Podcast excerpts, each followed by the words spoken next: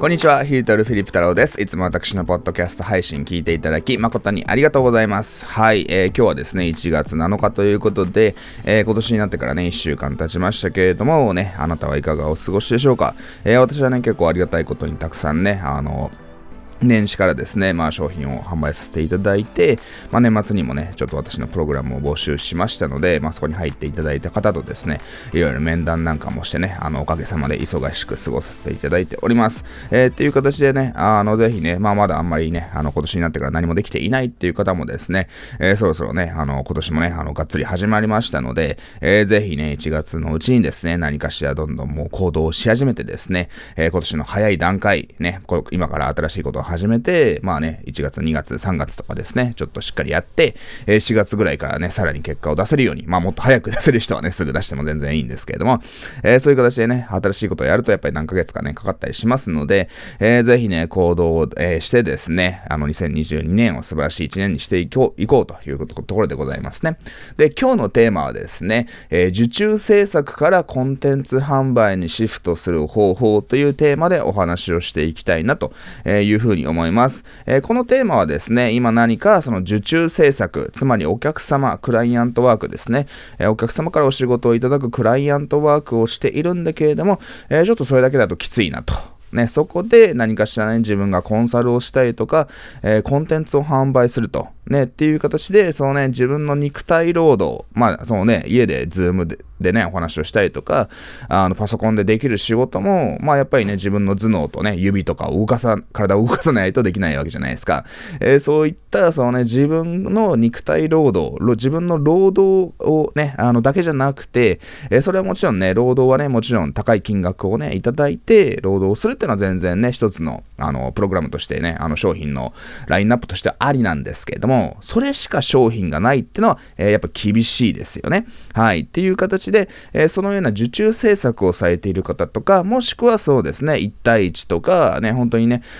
レバレッジが効かないような形の商品ね、1対複数とかじゃなくて、本当に1対1とかですね、でしか何かしらそのね、コンサルをするしかね、商品がないぞという方にですね、ちょっと違うね、インカムストリームとか言うんですけれども、違うね、売上の柱、収入の柱をね、得る方法というね、ことをね、ちょっとね、それを得るコツについてお話をしていきたいなというふうに思います。このようなテーマをお話ししようと思ったのも、やっぱりね、私もね、最近先ほどお伝えしたようにね、私のプログラムに参加していただいた方は、僕のインナーサークルってね、会員制プログラムがあるんですけれども、そちらにね、参加していただいた方と結構毎日ね、この数日間お話をさせていただいて、やっぱすごくね、コンテンツ販売したいんだけれども、なんか今はやっぱその受注制作とかね、個別にお話をしてですね、労働サービスを提供するっていうことしかできていないというね、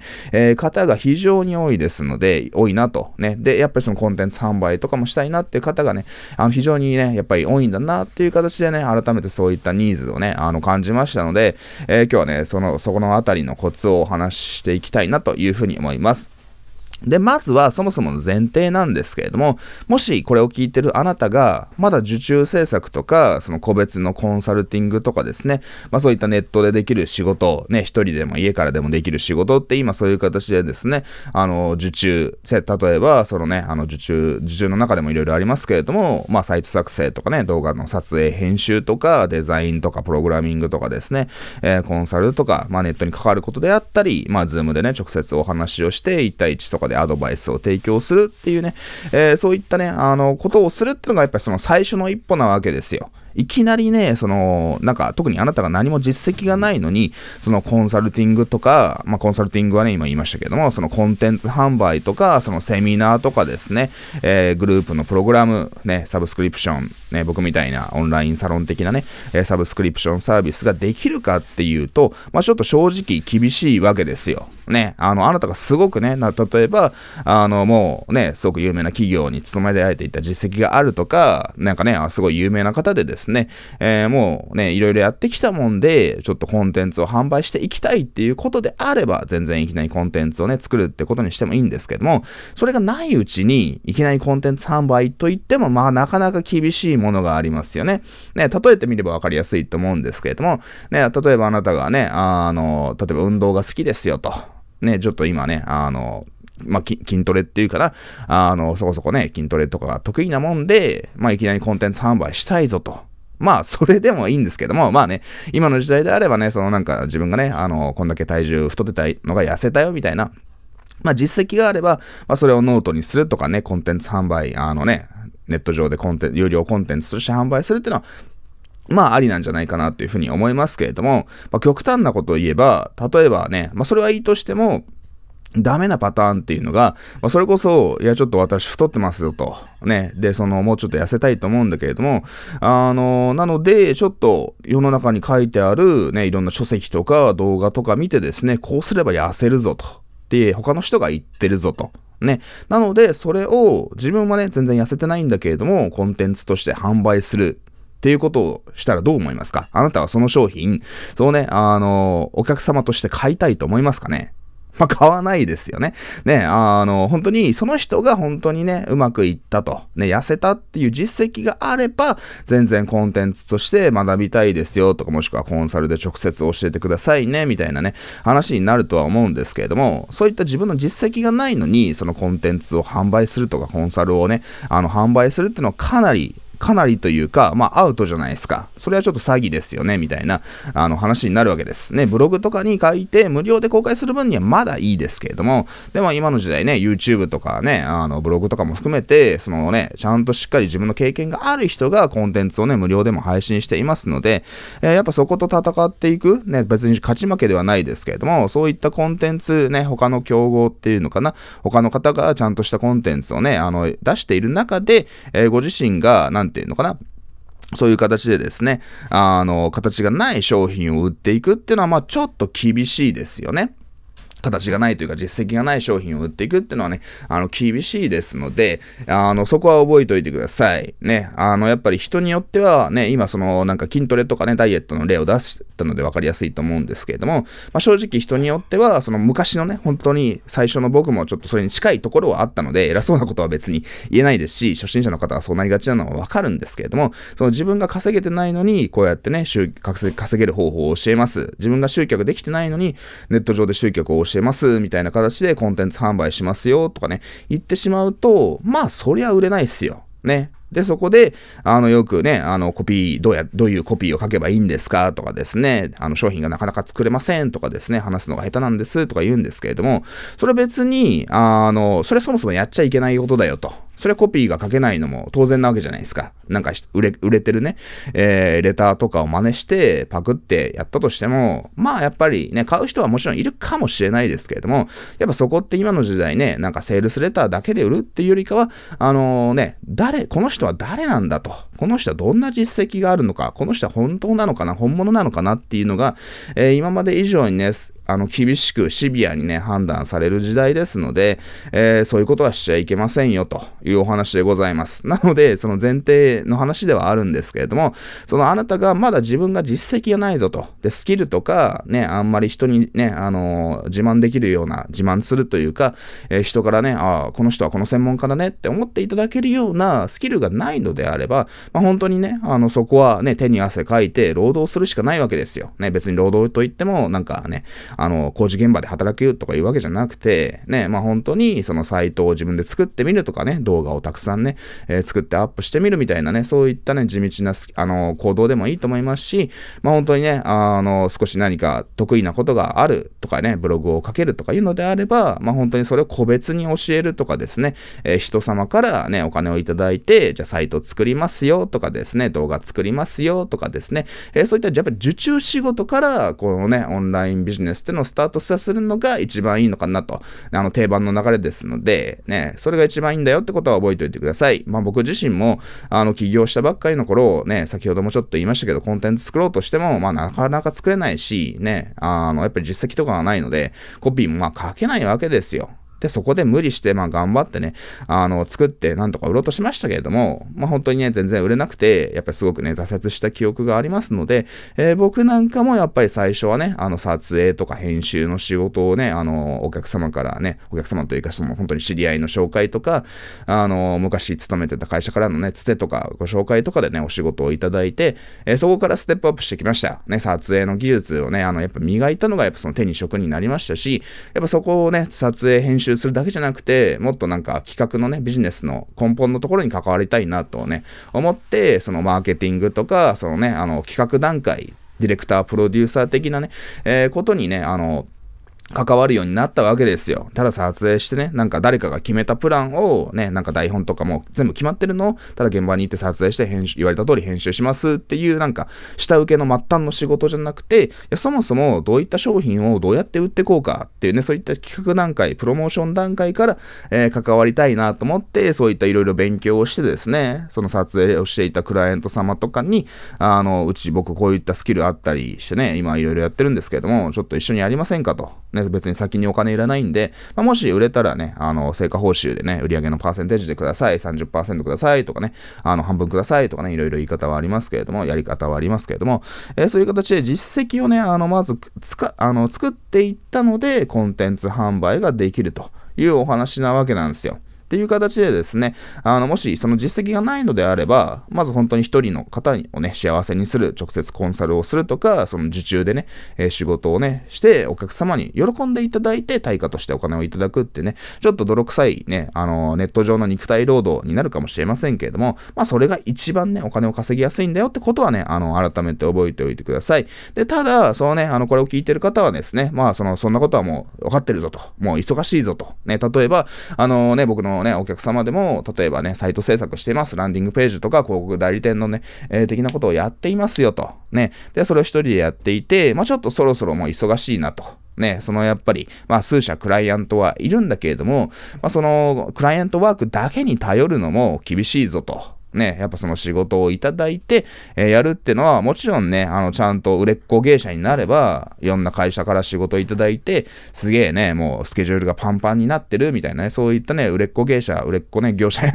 というのが売れっ子芸者とか僕言いますけれども、それ売れっ子になれば全然いいんですけれども、まあでもそれでも、なんかね、やっぱ自分自身で、ね、そういったコンテンツを販売するとか、一体多数の人に同時に価値を提供するっていうね、そういったちょっと不労所得ではないんですけれども、まあ一回コンテンツを作ればね、それを多くの人にね、たくさんに一度に届けられる、つまり一回仕事をすれば、多数の人に同時に届けられるってね、そういったいわゆるコンテンツね、書籍とか、まあ音楽とかね、映画とか動画とかもそうですよね。ネット上とか、まあ昔はね、映画館とか書籍とか DVD とかね、CD とかでね、そういう形でコンテンツってね、ネットが普及する前はね、行われていたわけなんですけども、そういう形で一回やってしまえば、それをね、ある意味永遠にたくさんの人にね、届けられるっていう風な、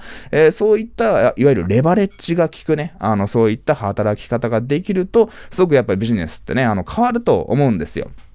ね。なので、やっぱそのためには、やっぱりまずはといかない、まあ何からスタートするかっていうと、やっぱ情報発信するしかないわけですよ。ね、やっぱり、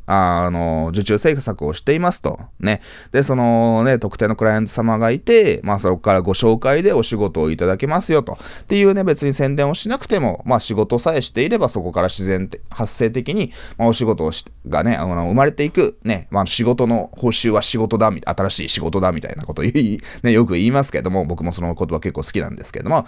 そういう形で、まあ、仕事さえしていれば、ね、必ず、まあ、同じクライアント様からもリピートがあるし、ね、それが実績になって、まあなんか問い合わせとかね、紹介があった時に、いや、私これまでこんな仕事してきましたよっていうのがね、それが仕事になって、新しいクライアント様をね、手に入れることがね、契約ができますので、それはそれでね、全然いいわけなんですけれども、や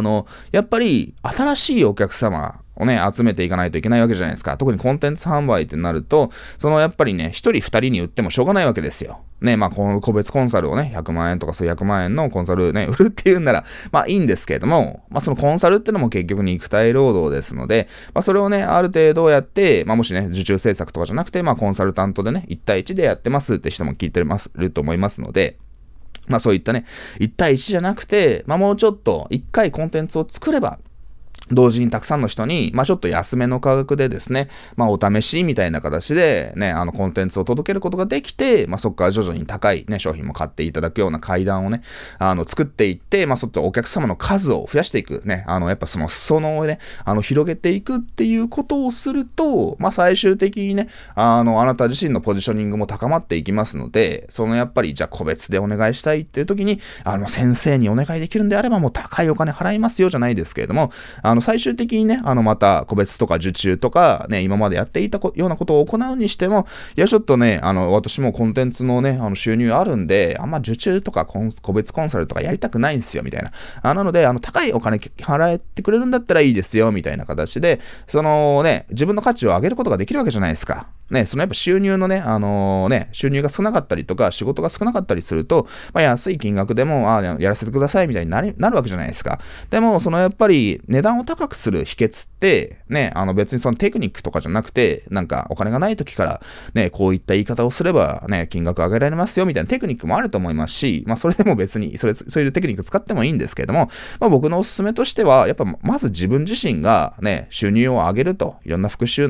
のね、収入源をなんか増やしていくっていうことをすれば、自然に、いやもうなんか受注とか個別とかやりたくないなみたいなね、ぶっちゃけコンテンツの方で忙しいしみたいなね、そっちの集客とかコンテンツ作成の方で忙しいもんで、ちょっと受注はね減らしてますよみたいなことを、そのなんかテクニックじゃなくて、自分の素直な気持ちとして言えるようになると思うんですよ。ね、僕も昔ね、あんまり自慢できることじゃないですけれども、そのね、昔はね、いろんなクライアントさんからお仕事をいただいてたんですけれども、そのやっぱりコンテンツ制作にシフトする中で、そのやっぱりね、クライアント様を、申し訳ないですけれども、お断りしたりとか、ね、ちょっと失礼なね、ことをしてね、全然、もう、ね、連絡が来ても仕方したりみたいな形で、ちょっとね、あんまり今思えば恥ずかしくてね、そんな言うことではないかもしれませんけれども、自然に、そのね、自分がそこまでね、正直あんまりお付き合いしたくないなと、ね、なんか、結局安く使われちゃうなと、早くすぐやれみたいな感じの業者扱いしてくるようなクライアント様とは、自分自身がもうやる気がなくなって、そのレスポンスとか遅くなったりとか、返事とかね、仕方したりとか、そういう風なね、形になって、きますので、それはね、ちょっと失礼なのでやっちゃいけないかもしれませんけれども、別にね、本当に丁重にね、ちょっと、今あんまりもうやってないんです、みたいな形でお断りするとか、僕自身もやっぱりね、ちょっと昔ね、受注制作やっててね、シフトする時期っていうのは、ちょっといろんなね、特にたくさんお金いただいてたね、定期的にお仕事をいただいてたクライアントさんには、ちょっとね、お話しさせてください、つって直接会いに行ってですね、ちょっと今後ね、ちょっと働き方、仕事を変えますんで、仕事を変えるというか、ちょっと制作受注の仕事はもうできなくなりましたと、成果報酬だったらいいんですけどみたいなことを言えば、それまで受注でね、仕事をいただいてた方っていうのはね、そいつがね、いきなり成果報酬でやらせてくださいって言ったら、普通 100%、100% じゃないかもしれないですけど、基本的には、じゃあ大丈夫ですみたいな、もう他の人に頼みますみたいな話になるんで、そういう形でね、自分が、そのね、他のコンテンツ収入とかがあると、ね、やっぱりそういったね、クライアントワークとかもね、断りやすくなりますので、そういうね、やっぱ自分自身がスケールアップっていうか、スケールアップじゃないな、ステージアップしていくっていうことをすると、自然に断れるんですよと。っていうね、ことをね、僕はそうやってきましたよっていうね、ことをお伝えしました。はい。で、そのやっぱ最初ですね、そのやっぱりいきなりじゃあね、コンテンツまだ作ってないのに、受注ワークね、個別のね、コンサルとか、そういった肉体労働を全部切るっていうのはね、やめた方がいいと思います。ね、それはね、サラリーマンの方が、もうね、自分の背水の陣をね、自分に敷くためにですね、もう、副業から収入はないんだけれども、とりあえず会社辞めますみたいなねことをしちゃうと、そのね、ちょっと怖いわけじゃないですか。よっぽどね、貯金があって、何年か収入がなくても暮らしていけるみたいな感じであれば別にねいいんですけれども、そこのね先立つものがあんまりないのにね、やっぱりね、仕事辞めて独立するっていうと、かなり危険なわけじゃないですか。一人ならね、若くて一人ならいいですけれども、家族がいるとそのね。ね、やっぱ家族を路頭に迷わせたり、まあ、そのご結婚されてる方がってね、あなたがね、収入のね、家族の大黒柱だと、まあ、それでね、やっぱり離婚になってしまったりみたいな形で、やっぱりお金の切れ目がね、縁の切れ目だったりしますんで、まあ、そういったね、ケースもやっぱり僕も知り合いとかで、やっぱりそのね、うまくいかなくて家族がね、離婚してしまった、ね、奥さんと離婚してしまったみたいな話もまあよく聞きますので、まあ、そこはね、慎重に徐々にシフトする。何事もね、いきなりね、ハードカットじゃなくて0から1、いきなりね、ゼロの段階から新しい仕事をするっていうよりかは、まあちょっとダブルワークをしながらね、徐々にね、比率を変えていくっていうのが一番ね、ベストな方法ですので、それは気をつけてください。で、まあそのためには、やっぱ最初は大変なわけですよ。ね、僕も昨日ちょっとクライアントさんと話してね、僕も昔こうだったよってことをお伝えしたんですけれども、僕もその過渡期、ね、クライアントワークやりつつ、コンテンツもっていうね、時はね、コンテンツも自分でセミナーやったりとか、コンテンツ作ったりっていう時は、なんかまあ一応ね、自分でセミナーはね、企画して、じゃあ何曜日にセミナーやりますよと。で、ちょっとクライアントさんにもね、ここは、はい、ね、ちょっと仕事受けられませんとか、撮影できませんとか伝えたりとか、まあ、そもそも仕事が入りにくい日曜日とかにね、開催したりしてたんですけれども、で、それでもね、やっぱりそのなんか、前日まで、そのクライアントワークのなんかの修正とかをやってですね、で、その当日日付が変わったあたりから、じゃあセミナーのそのスライド作って準備して、みたいな形でですね、まあ、もちろん集客はね、以前から並行してやってましたけれども、そのやっぱコンテンツを作るのって基本的に僕の場合は一番最後になるので、まあ、本当にね、徹夜でコンテンツを作って、すげえ寝不足できつい状態で、そのセミナーやって、みたいな形で、まあ今思うとね、いや、本当にあれはやりたくないな、もう二度とやりたくないなっていう感じなんですけども、まあでもそういった時期もあったわけですよ。っていう形でね、同時並行でぜひね、進めるしかないのかなというふうに思います。で、そのためには、まあ、今日のね、メインテーマになりますけれども、そのやっぱり情報発信をしていくしかないですよと。ね、まずはコンテンツね、今までコンテンツ作ってないのであれば、やっぱりね、クライアントワークしながら、ちょっと YouTube をやるとかね、ブログを書くとか、僕みたいにこうやってポッドキャストをね、配信するみたいな形で、やっぱそのコンテンツをね、まず無料の段階でコンテンツを作るっていうことをすれば、やっぱりこうやって話すのも上手くなるし、文章もね、上手くなるわけですよね。最初全然下手だってもいいので、まあ最初はね、下手で当たり前なんですけども、それやっぱ徐々にね、やっぱりやっていけば、ね、まずいい練習、訓練になるわけじゃないですか。ね、まあそれがね、微妙だったら、後から見て微妙だと思うんだら、まあ YouTube 動画とか情報もね、消せば別に消してもいいと思いますんで、はい、という形で、まずはね、無料の情報発信から、やっぱりね、始めていくっていうのは一ついいやり方なのかなというふうに思います。で、まあね、もしね、まあ僕のこのね、このポッドキャスト聞いてる方も僕のお金払っていただいてるね、僕のプログラムに入っていただいてる方も多いので、まあそういった方にお伝えしてるのは、まあそのやっぱりね、まあ情報発信もね、まあもちろんしていくんだけれども、そのやっぱファネルを作りましょうねと。ね、それはその商品、ね、何かしらのネット上で、商品を売る流れを作りましょうねと。ね、自動的にね、できるだけね、お客様にそのメールとかね、動画とかを使って、まあ自動的に売るセールスファネルという仕組みを作りましょうねっていうことをね、お伝えしております。はい。まあ、それをね、先ほど言った YouTube とかのね、もしくはポッドキャストとかブログとかの情報発信とね、そういったセールスファネル作り、どっちを先にやるかっていうのはね、必ずしも決まってないです。ね、まだあなたが全然情報発信とかしたことがないとかいうのであればですね、やっぱりね、情報発信なんかもね、行って、まあそういったね、動画とかね、文章を書く訓練から始めるっていう方が、まあその鉄板のね、定番、より硬いやり方なのかなっていうふうに、思いますけれども、まあもしあなたがね、今までそういうことをやってきていてですね、ちょっとなんかね、伝えたいコンテンツがあるよっていうんであれば、やっぱそのセールスファネルを作るべきなわけですよ。で、セールスファネルっていうのはね、まあ最初できるだけ低いハードルからお客様をね、自分のね、システムの中に入ってもらうことがね、目的ですので、そういった何か無料の PDF を渡すとか、ね、動画ウェブセミナーをね、作って、まあ、それをね、聞いてもらうと。まあ、その代わりメールアドレスをくださいねとか、まあ、LINE とかでもいいですけれども、まあ、何かね、こちらから再度連絡できるようなお客様の情報っていうのをいただく代わりに、そのね、何か価値、PDF とか動画とか音声でもいいですけれども、そういったコンテンツを提供するという流れがですね、まず作る必要があります。で、そこで、やっぱりね、最近おすすめなのは、やっぱりウェブセミナーですよ。ね、別にこうやって、というか、生放送のね、ライブ配信とか全然やってもいいんですけれども、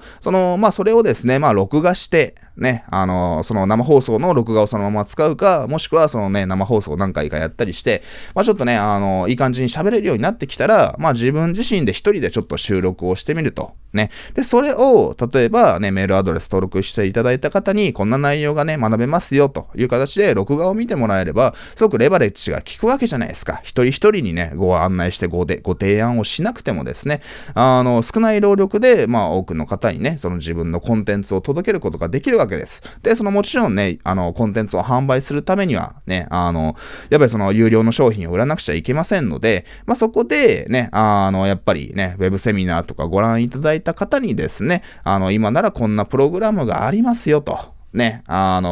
必ずしも最初からね、コンテンツをしっかりコンテンツたくさん作ってっていうと、それができる人であればいいですけど、大変なので、最初はですね、やっぱりね、昨日そのなんかサイト作成してるね、僕のクライアントさんに、お伝えしたんですけれども、そのね、まずはもうちょっと、じゃあ、そのね、ウェブ上で自分が集客できる、ただお客様からクライアントワークをいただくわけだけじゃなくて、自分自身で、その新しい新規のお客さんをネットでね、集客して、ね、ウェブ集客のもっと実績つけたらどうですかってお話をしたので、そのクライアントさんにはね、サイト作成をされてる方にはですね、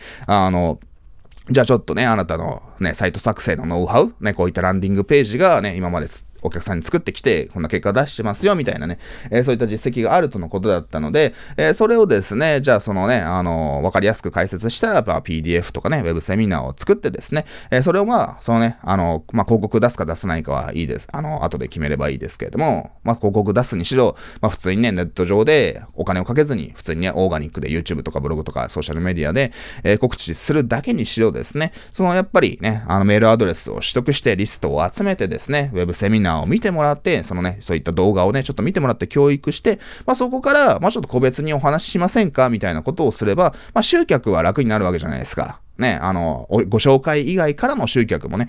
手に入るわけですよ。そういう形で、なんかそのね、じゃあ定額で、じゃあ毎月ね、広告運用とか、サイト作成も作って、月額いくらみたいな、その一応受注ワークなんだけれども、ちょっとサブスクリプションみたいな形で、今までの単発の仕事とは違うね、契約を販売したらどうですかみたいな話になりましたので、それを販売したいってね、そんな感じのプランだったら、販売してもいいのかなみたいなことをね、そのクライアントさんがおっしゃってたので、じゃあそれ売りましょうみたいな話にしたんですけれども、そういう形で、ね、別に必ずしもコンテンツ販売じゃなくても、ちょっとね、グループ講座を販売するとかですね、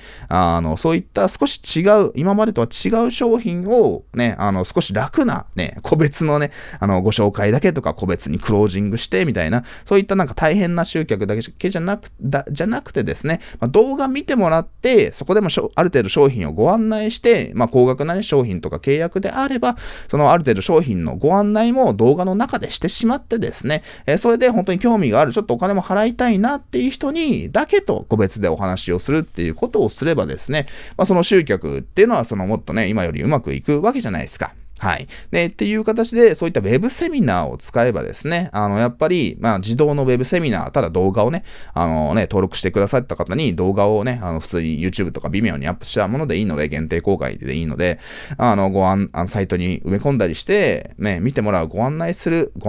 いうかな、動画見てもらうっていうことをするだけでも、すごい人だな、先生だなって思ってもらえる可能性がありますので、そういったですね、やっぱり何かしらの無料コンテンツを提供して、その代わりメールアドレスくださいねと。ね、メールアドレスを手に入れて、何かね、教育コンテンツを出していってですね、そのメールアドレスいただければ、お客様が解除しない限りはね、メールを送ることができますので、ステップメールなんかも組んでいったりしてですね、そういった何かしらね、その、高額な商品を売るのであれば、ね、個別でお話しするっていう風にね、してもいいですし、もしあなたが、そのなんかグループ講座とかですね、もしくはそのコンテンツがある人はコンテンツ販売をね、するってことも可能になるわけじゃないですか。ね。で、本当に一人でコンテンツちょっと作れないよって方は、じゃあ、その売ってから作るっていうのもありなんで、ね、この講座はそのいついつスタートですよと。で、とりあえず今ね、最初の動画1本だけありますみたいなね、さすがに1本だけでも動画作っといた 2,3 本かね、やっぱその最初お客様がね、入った瞬間にいくつか見れる動画っていうのは作っておいた方がいいんですけれども、ちょっと最低限の動画だけ作っておいて、売れたらね、そのお客様がもう待ってるって話になるので、そこからじゃあいついつ毎週ね、公開しますよみたいなことをすれば、そのやっぱりお客様が待ってるっていう風になればね、一人でもいいので、そのお客様がいるっていうね、もう売ってしまった、お金を受け取ってしまったっていう状態になれば、まあ、コンテンツをじゃあ毎週作っていって、まあ、他の仕事よりね、優先して、まあ、作っていくしかないわけじゃないです。作っていくしかないわけですよ。ね。っていう形で、そういうか、ね、もしコンテンツをね、ちょっと今作れないよという方はですね、まあ、まず、そのね、グループ講座でもいいし、ね、なんか何週間かのプログラムですよ、みたいな形で、じゃあ毎週ウェブセミナーをね、ズームで、お金払っていただいた人だけにやりますみたいなことをすれば、まあ一回ね、最初それやるのは大変かもしれませんけれども、まあ、その録画をね、アップしていくっていうね、